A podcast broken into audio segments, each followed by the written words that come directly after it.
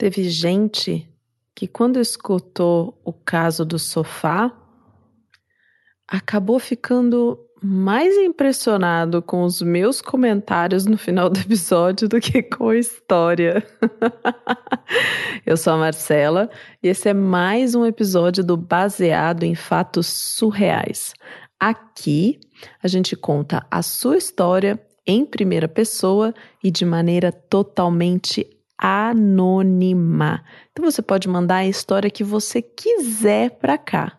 Só que agora, durante esse mês de outubro, as histórias que eu tô contando são histórias assim para brincar com os nossos medos, nossas crenças, para levar a gente para outra dimensão, talvez? Sim, estamos contando histórias de medo. Se você tem uma história para contar, bfsurreais@gmail.com. Pode mandar em áudio, em vídeo, em texto, da maneira que for melhor para você. Mas como eu escutei a heroína contando para mim no áudio, é muito bom mesmo a gente conhecer o sotaque de vocês, sabe? Aquele jeitinho que você conta a história. Então é isso. Hashtag fica a dica. Vamos pro caso surreal? Baseado em fatos surreais. Histórias de mulheres como, como nós, compartilhadas com empatia, intimidade e leveza. Onde o assunto é a vida e o detalhe surreal. Esse caso que eu vou te contar, eu quero que você preste bastante atenção.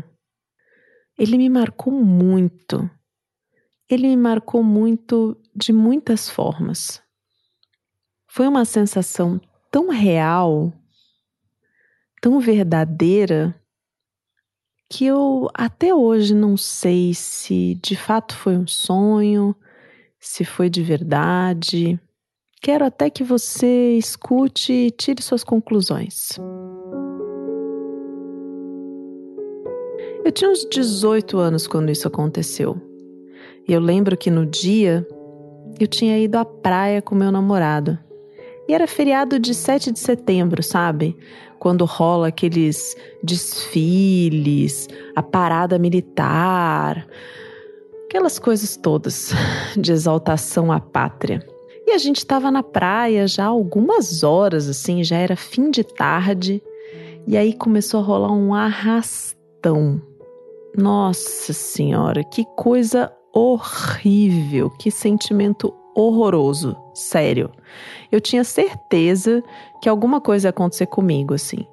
Sei que eu e meu namorado, a gente pegou as coisas, a família dele estava junto e saiu da praia, enfim, eu consegui chegar em casa sem que nada acontecesse comigo, mas do momento que eu percebi que estava rolando um arrastão na praia, até o momento que eu cheguei em casa, foram assim foram minutos longuíssimos acreditando que alguma coisa ia acontecer comigo, temendo pela minha vida, sabe? Cheguei em casa e eu tava af, exausta, porque, né, já tinha passado praticamente o dia inteiro na praia e ainda teve toda essa emoção assim no final. Foi, foi puxado, foi puxado. Tomei meu banho, jantei, enfim. Chegou a hora de dormir e eu dormia no quarto com meu irmão mais velho. E meu irmão, ai, meu irmão é muito pentelho. ele fazia umas coisas irritantes assim. Presta atenção. A gente ia dormir e a nossa cama ficava é, encostada numa parede, aonde os pés da cama, e era uma beliche, assim, por isso que era a nossa cama, né? Os pés da cama ficavam em direção à porta do quarto, e na parede oposta tinha uma janela, né? Só para você tentar visualizar mais ou menos aí como é que era meu quarto. E quando a gente ia dormir, a gente sempre deixava o mini system ligado com uma musiquinha no rádio, assim, bem baixinho, uma música calma, só para fazer um fundo, assim. A gente adorava dormir escutando música. Pelo menos nisso, eu e meu irmão, a gente tinha um acordo, assim. Então a gente foi dormir e eu, e eu me lembro que eu comecei a ter um sonho eu comecei a ter um sonho aonde eu estava na rua, só que dentro de um ônibus, como se fosse um ônibus de viagem com outras pessoas. E eu me lembro que estávamos todos muito, muito apavorados dentro desse ônibus. E que quando eu olhava pela janela, eu percebia que do lado de fora era praticamente um cenário de guerra civil. Eram pessoas contra pessoas. Assim, não tinha, não tinha muito critério. Era um atacando o outro. Armas para tudo quanto é lado, corpos caídos, é, tropas do exército passando. Ai, umas coisas explodindo, assim, tipo cena de fim de mundo com guerra. É isso que você tem que imaginar. E eu tava dentro desse ônibus e a sensação que eu tinha quando eu olhava para as outras pessoas dentro do ônibus e que todo mundo ali era meio cúmplice dessa sensação de que se a gente saísse desse ônibus, com certeza a gente ia ser morto. Então a gente estava preso dentro desse ônibus, né? Era um sentimento de confinamento dentro do ônibus. E eu me lembro de ficar observando as cenas do lado de fora do ônibus, até que num determinado momento tinha uma pessoa do lado de fora que apontou uma arma em direção ao ônibus. E a pessoa não conseguia ver quem é que estava dentro do ônibus, porque era desses ônibus de viagem que tem o vidro meio fumê assim. Mas eu conseguia ver a pessoa fora e eu sabia que se aquela pessoa disparasse a arma, aquela arma ia me matar. Eu tinha certeza absoluta de que eu ia morrer naquele momento. Era essa a sensação que passava pelo meu corpo. Então, eu sinto um dedo me tocando. Assim, só um, só um dedo me cutucando, tipo um pica-pau, assim. pois é. Lembra que eu disse que meu irmão era um pouco irritante? Ele tinha esse hábito de quando ele precisava me chamar ou me acordar, dele dar essa cutucadinha com o dedo em mim, sabe? Parecia até que ele tava com nojinho, assim, porque ele cutucava, mas ele não queria encostar, sabe? Tipo, era uma coisa meio dúbia. pois é, eu senti essa cutucada no meu braço e lembro que abriu o olho. E aí eu percebi que eu estava sonhando. E eu senti um alívio, mas um alívio tão grande porque eu pensei assim: nossa, ainda bem que meu irmão me acordou agora, porque eu ia morrer. Eu tinha certeza que eu ia morrer. Então, quando eu viro a cabeça para o lado para ver o que, que meu irmão queria, ele não estava ali. Quer dizer, ele estava, só que ele estava na cama dele, dormindo. Ainda era meio da noite. O rádio ainda estava até ligado.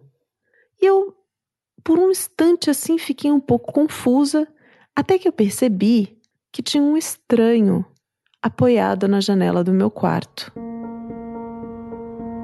Ele estava ali, em pé. Era um jovem, assim, de uns 18 anos. Estava usando uns shorts de tactel azul e ele tinha traços que pareciam com traços do meu namorado, mas com traços do primo dele, e aquele short que era muito parecido com o short que meu namorado usou na praia naquele dia. Mas era um estranho, eu não sabia quem era.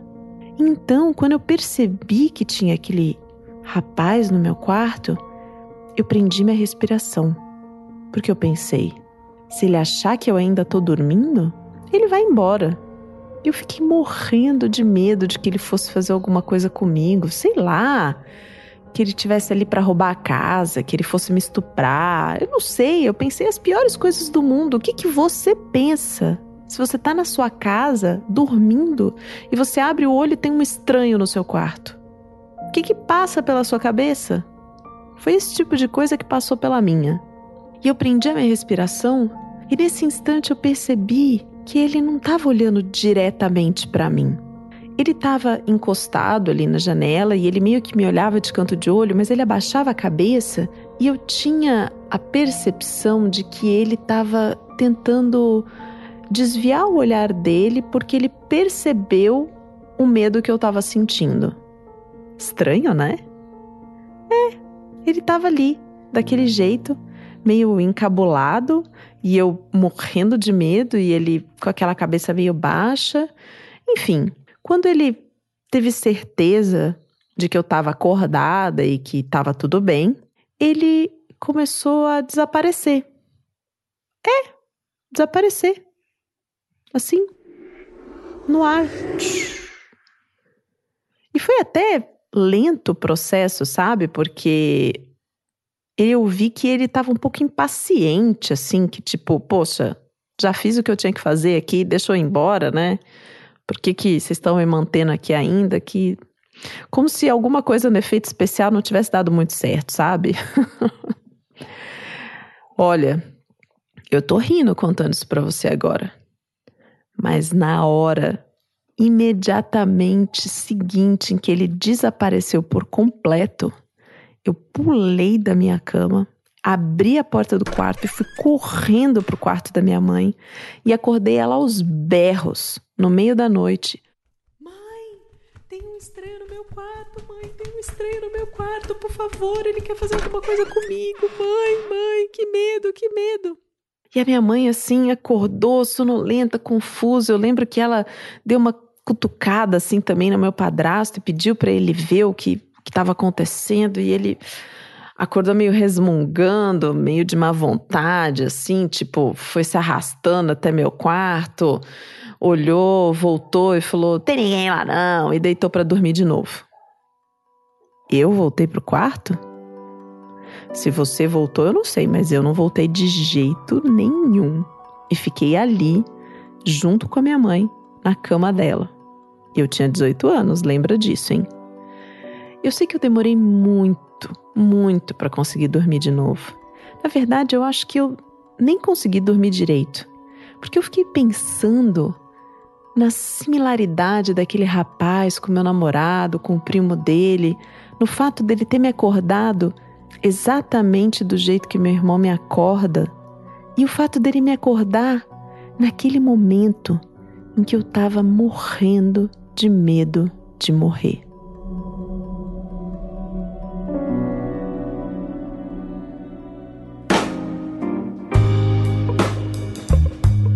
Você que está aí do outro lado tem ideia do que pode ter acontecido? Eu não tenho.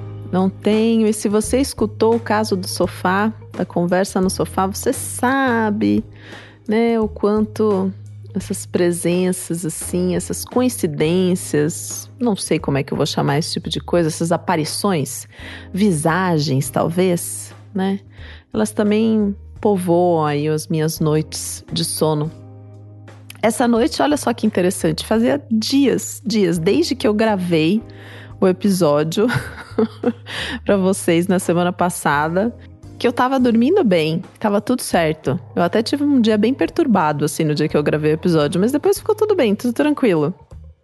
Mas aí essa noite, essa noite eu acordo e tem um homem em pé, com uma blusa verde, do lado da minha cama, do lado esquerdo da minha cama, assim, me olhando, muito bravo, muito bravo, e com o rosto meio desfigurado, assim, ficava se transformando o rosto dele. Ah, odeio quando isso acontece. Eu dei umas piscadas e consegui voltar a dormir depois, assim, enfim. Eu não sei o que vocês fazem com isso. Eu sei que eu já tô cansada a essa altura da minha vida com tanta visita inesperada. Muito obrigada por ter escutado Baseado em Fatos Reais até aqui. Muito obrigada, apoiadores desse podcast maravilhoso, por estarem comigo, pessoas incríveis. Se você quiser fazer parte, bfsurreais.com.br contribua e aí você escolhe se você quer fazer uma contribuição pelo PicPay, pelo PayPal, pelo Pix, ou se você quer ir direto lá no Apoia-se apoia.se barra bfsurreais. Lembrando que o Baseado em Fatos Reais é um projeto que é coproduzido entre eu e você que está aí do outro lado do radinho e contribui financeiramente para esse podcast. Sete reais, sete reais, gente. Tem encontro, tem episódio exclusivo, tem o acesso ao melhor grupo de WhatsApp, se isso é possível, existe o melhor grupo de WhatsApp, ele está aqui. Enfim, fica aí o convite e até o próximo caso surreal.